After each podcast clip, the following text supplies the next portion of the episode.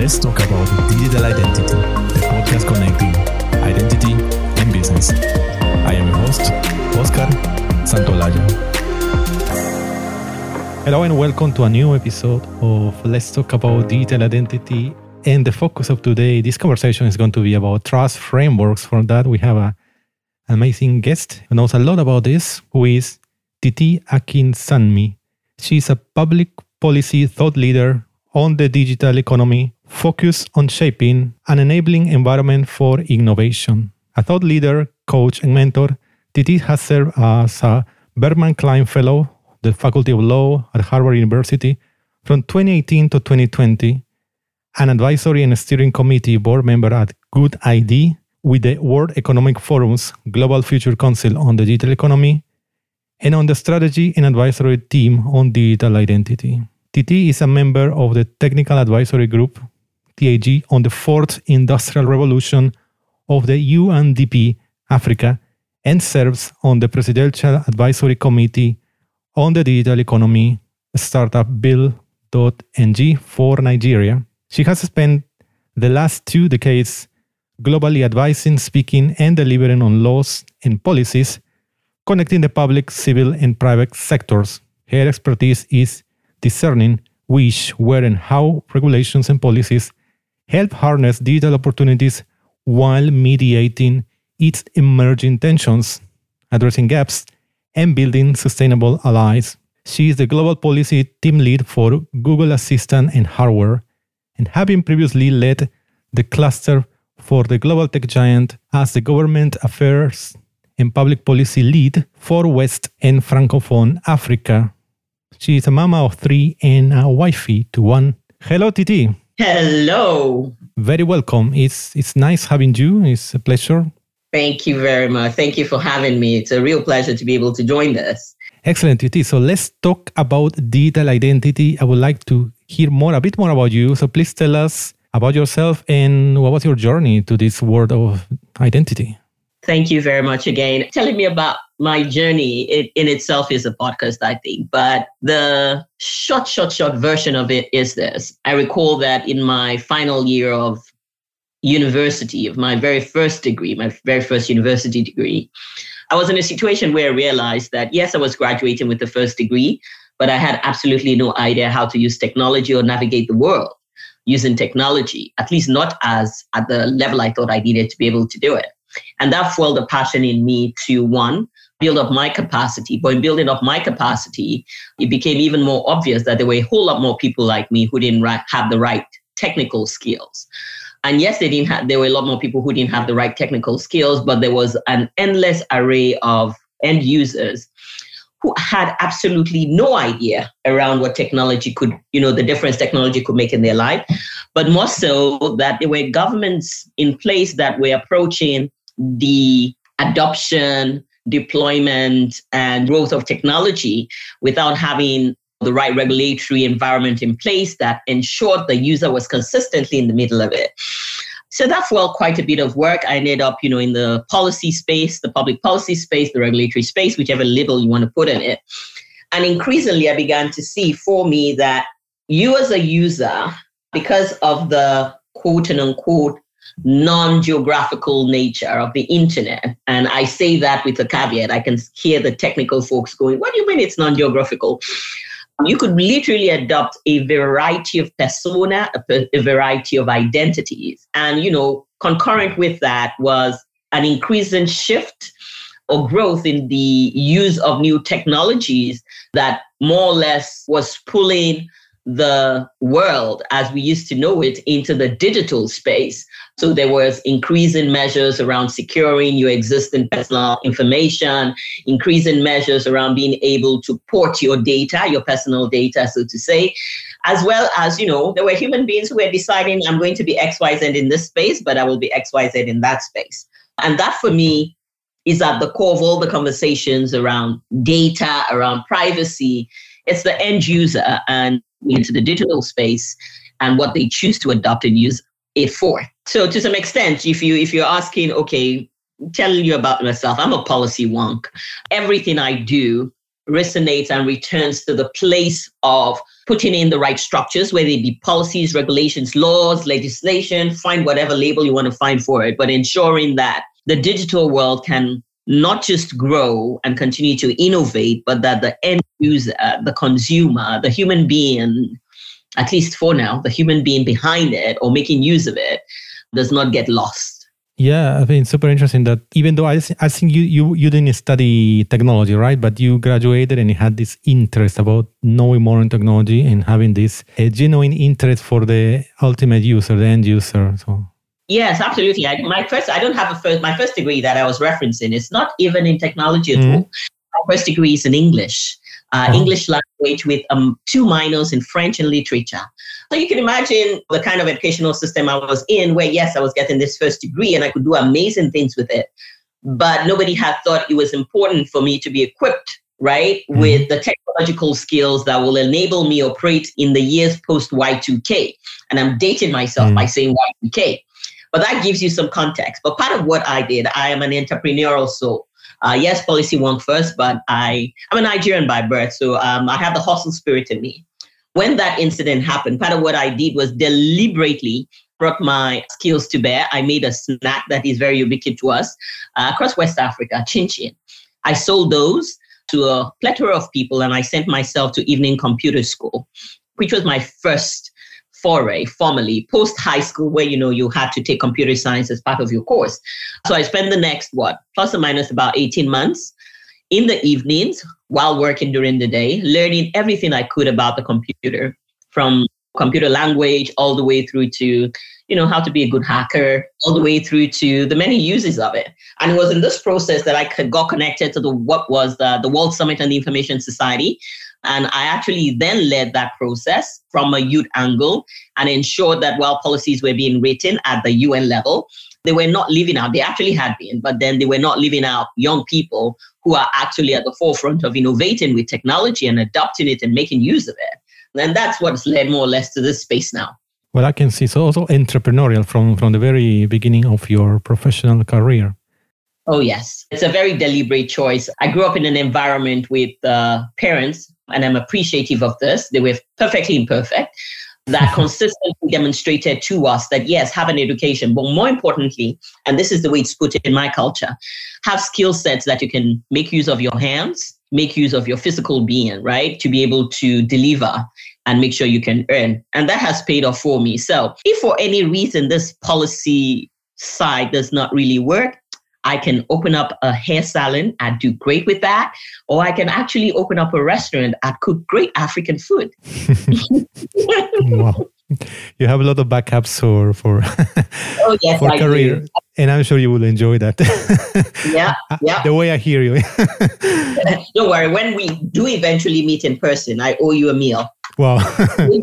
Thank you very much. Fantastic. Well, fast forward to these times. I know now you are based in Canada and you work with different global initiatives, and, and a lot is related to the trust frameworks. So, in these trans, trust frameworks are, are being developed across the world. So, tell us a bit some insights into what you are seeing right now in, in terms of trust frameworks. Ah, I will start by saying this, right? That digital identity has quote unquote become increasingly mainstream. Over the last, what, plus or minus seven years, the conversation has moved away from purely technical spaces or policy oriented spaces to you know being featuring more in day-to-day conversations and that has meant that there is a plethora of what do we call it digital identity systems that have been developed from Australia to Canada to, you know, Sub-Saharan Africa, South Africa, Nigeria, all the way through to Estonia as well. There have been leaders, right? Either governments or even industries that have developed trust frameworks that enable digital identity.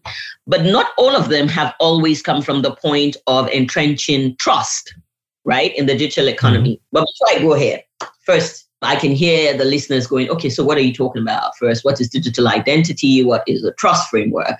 Digital identity is a set of potentially credentials, things that can be presented in the digital space that helps you know confirm that you are who you are so in light of that very simplistic definition right we've only got so many minutes a trust framework typically describes a set of auditable business, technical, or even legal rules that apply to the identification, authentication, and authorization of accessing resources across organizations or across a network, right? So that such a framework then enables that these systems and the services that they offer can be trusted and ultimately mass adopted. And that's on the side of those offering particular services. On the side of the end user, trust frameworks are in place to be able to verify, authenticate that you are who you say you are when you want to access those services. So I'll talk real quick around, you know, the kind of trust frameworks that we're finding in general, starting with my current home. Here in Canada, there's the Pan Canadian Trust Framework, which is very user centric in the kind of requirements it has. So think choice, control, all of it built on the notion of privacy by design, right? A deliberate inclusion in the design of technology that is privacy focused, privacy first, so to say, which is a foundational element for you know anything that you're doing or, on the platform. If you look at the PCTF website, that's the Pan Canadian Trust Framework website, it says it's designed for it to be suitable for digital identification, authentication, credential, online credential, authorization systems, etc., etc., etc.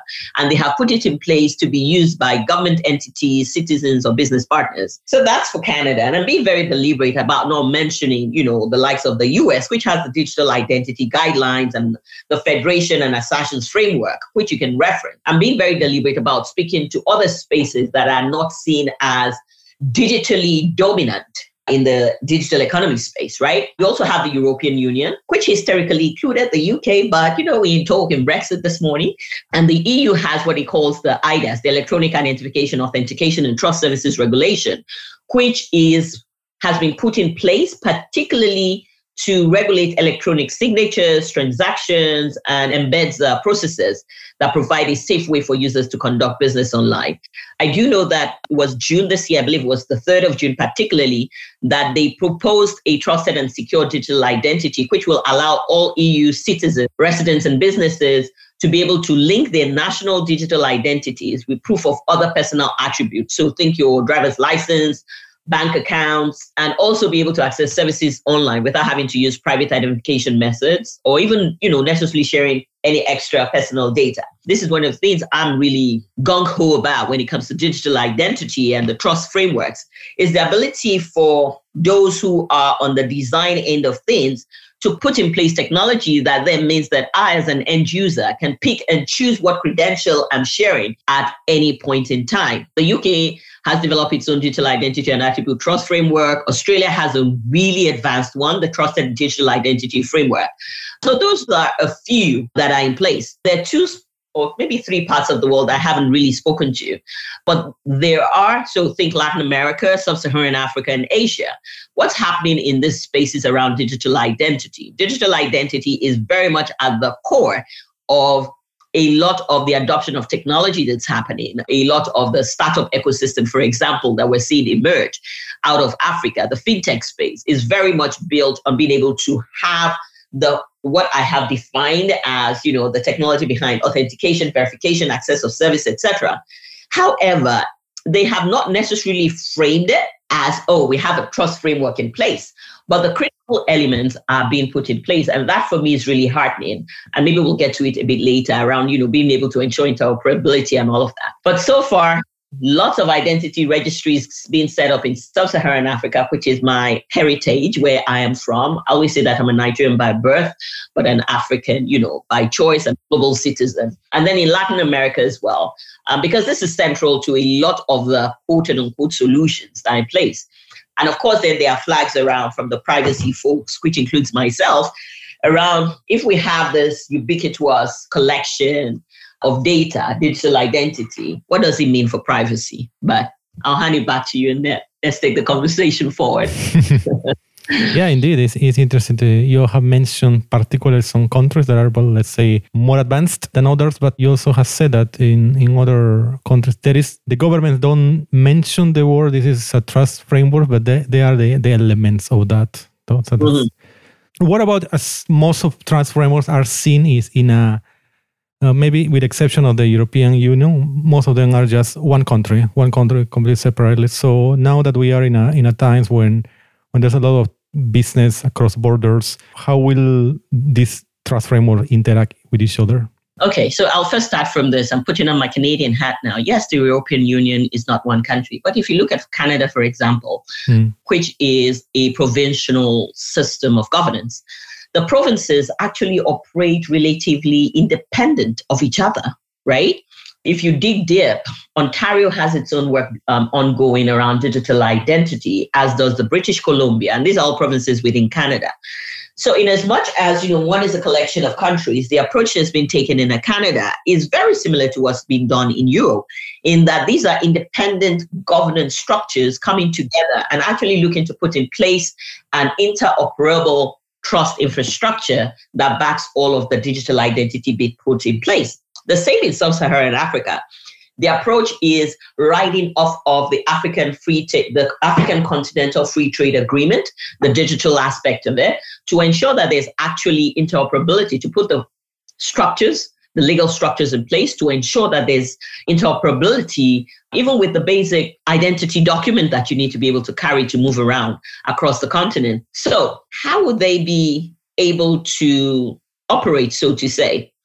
This is where it is important that conversations are not happening in silos, right? And that trust frameworks that are being put in place reflective of a common agreement. And this is where the question mark is. I know 2020 has been what it is, but part of the proposals that had been put on the table was that there needed to be more conversations, particularly around what you would call the G20 countries, around digital identity and the tenets that were being put in place that would ensure that if I have a set of verifiable credentials coming out of the EU, they should be presentable when I come to North America. And the same if I come from sub Saharan Africa or even North Africa, I can present it in Asia. Now, if you allow me, I'll take a quick pause and say that this would have gone a bit slower but one of, and this is not in any way good or a sign of that the pandemic has been great, but one of the things the pandemic, the, the COVID 19 pandemic has forced us to do is not just sit as individual countries and figure out how you can ensure people are safe and steady while not violating their privacy rights, but also force us as humans on this earth to interact and connect a whole lot more. So borders are finally opening. And as part of that process, I can take my vaccination certification, right? Whether it's a QR code or, you know, it's just a PDF document. And I can actually present that in other spaces in other countries. And I'm able to, you know, it's verifiable because a set of standards have been agreed. And there's a saying that there's nothing new under the sun, right? And it's not that this has not been done before. I'll give you an example, particularly around um, the quote and unquote contentious vaccination certifications or you know proof of vaccination as a west african as a nigerian by birth all my traveling life which now is is almost going to 30 years i have had to carry with me something called a yellow card a yellow fever card that actually shows my vaccination history right helps identify that I am free of yellow fever, right? And I have had to present this for me to be able to either apply for visas or even get into certain countries, not just on the African continent, but in Europe, in the US, etc. Now that has been put in place. That is a form of physical identity that I believe precedes what we now see with the COVID vaccination. And that's on the one hand of digital identity. On the technical side is the ability to be able to connect with particular services, right? If you're thinking, okay, I want to be able to access XYZ service being offered, or I want to be able to access, you know, on the organizational side, XYZ users data, the ability to be able to then verify this is very much dependent on a set of standards, right? And a common framework that enable interoperability, right? And that can be a really tough call because, you know, the interpretations around trust really differs across borders. So yeah, to finalize, I must say that any institution that's looking, any institution or even the end user, and you'll notice I'm speaking a lot from the perspective of the end user, because again, I don't want us to lose the conversation around trust frameworks, just around, you know, the infrastructure, the digital infrastructure that needs to be in place. Is that for any institution, uh, you know, there's predictions that by 2023, any organization that wants to be able to instill digital trust and wants to participate at the very least in 15% more ecosystem will need to sign up in one way or the other to a digital trust framework. But I do think the technology is in place. We just need to be able to agree. Yeah, yeah, exactly. I think with example you have you have uh, mentioned, yes, uh, technology, most of technology is, is available already. It's a matter of uh, agreeing between the yeah transferable between the countries. Something else I would like to jumping a bit off topic, something else I'd like to hear from you is as you are you work closely with data privacy, you have mentioned a few times, and now are, you are sitting on the board of the Good ID. Please tell us tell us more about what is Good ID and and yeah how is spreading the word about its project. Yes, I must say I will start from when I first got the call, Oscar, that when I was told, you know, would you please join the advisory board for good ID, the first question I have for them is, what do you mean by good ID? How do you define good ID? Good ID in one context could be terrible ID in another context, right? But you know, it, it was a good way to step forward. And I will tell you, this is why I am open and consistent about supporting and continue to be a part of good ID. It is at the very core of it, best practice uh, with respect to identity management, which promotes the principle of privacy and security. So its practice, it is a movement, a series of conversations, a series of standard setting that pushes for the centrality of privacy and security, either on the infrastructure building side, the digital infrastructure building side, on the end user side, or on the governance side, whether they be governance from government or from elsewhere. Good ID is a valuable manage- identity management approach that allows everyone without restrictions to not just participate, but to play an important role in their own identity management. And I think it's important to emphasize that, that each one is able to play an important role, a critical role in their own identity management. So you can think of the gamut of being able to fully grasp as an end user what digital identity is and how you can manage it as an end user, all the way through to the one who is looking to innovate to provide some you know some services at any of the parts of digital identity for them to have a full understanding of how they can participate. Good ID uses the principles of inclusion, transparency, and accountability in entrenching public trust in ID management. And some would ask, why is this necessary? Because, you know, there has been the biggest fear is that 1984 by George Orwell will come to pass, meaning Big Brother will constantly be able to control. Some would say that's already in place. But I would argue that actually it's not in place. Where we have the biggest concern is that we don't have enough people who care enough to make informed choices. Most people just want to be able to get along with it, just get it done, right? So that's what good ID is. It's been around for about three, maybe, maybe slightly like three and a half, four years now.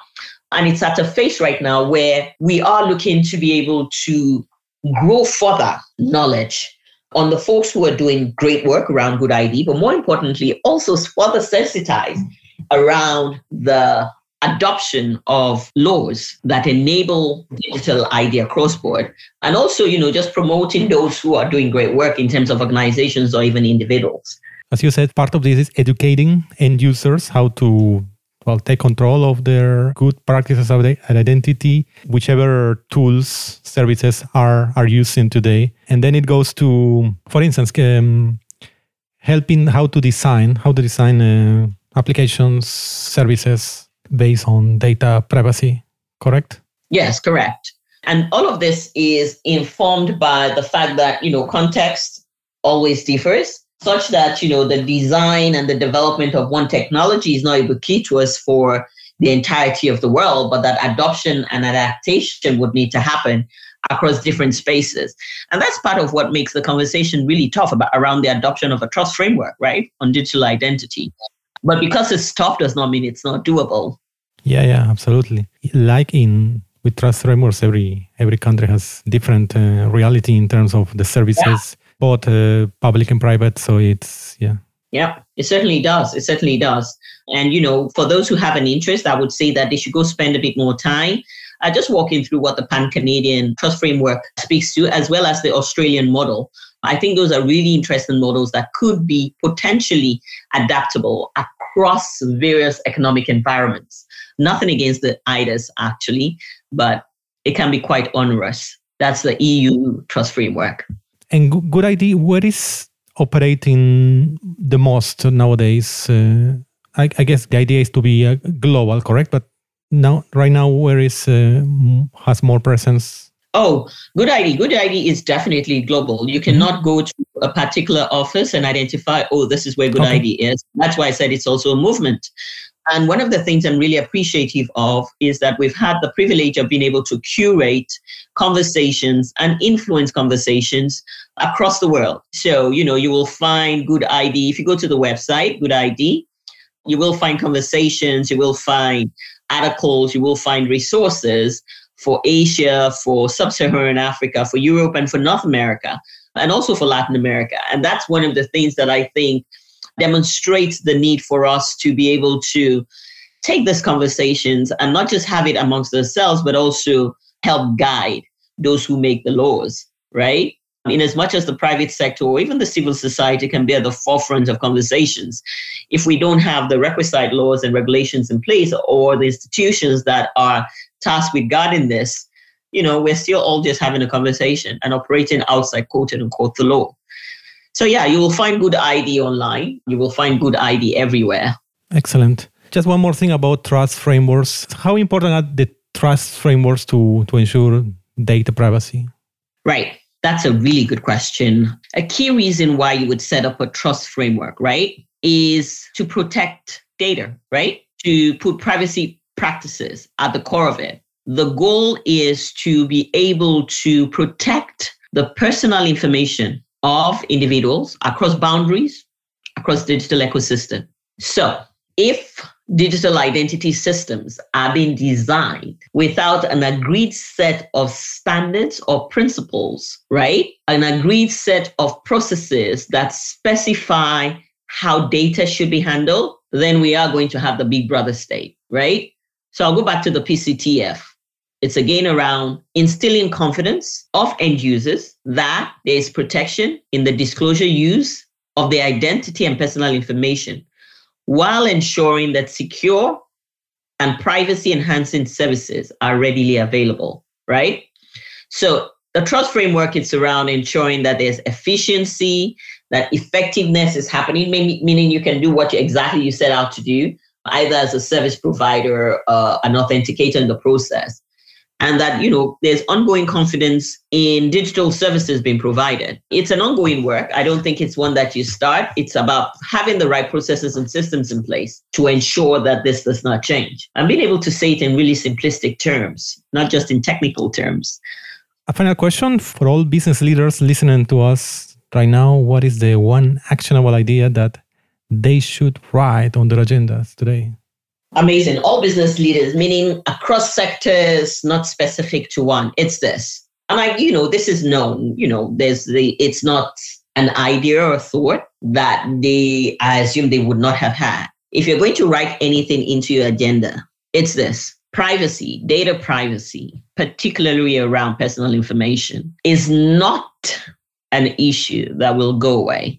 So if there's any actionable thing you can do, it's this that at the core of innovating either an idea, a new technology, or delivery of a service, that you put privacy first. That's one.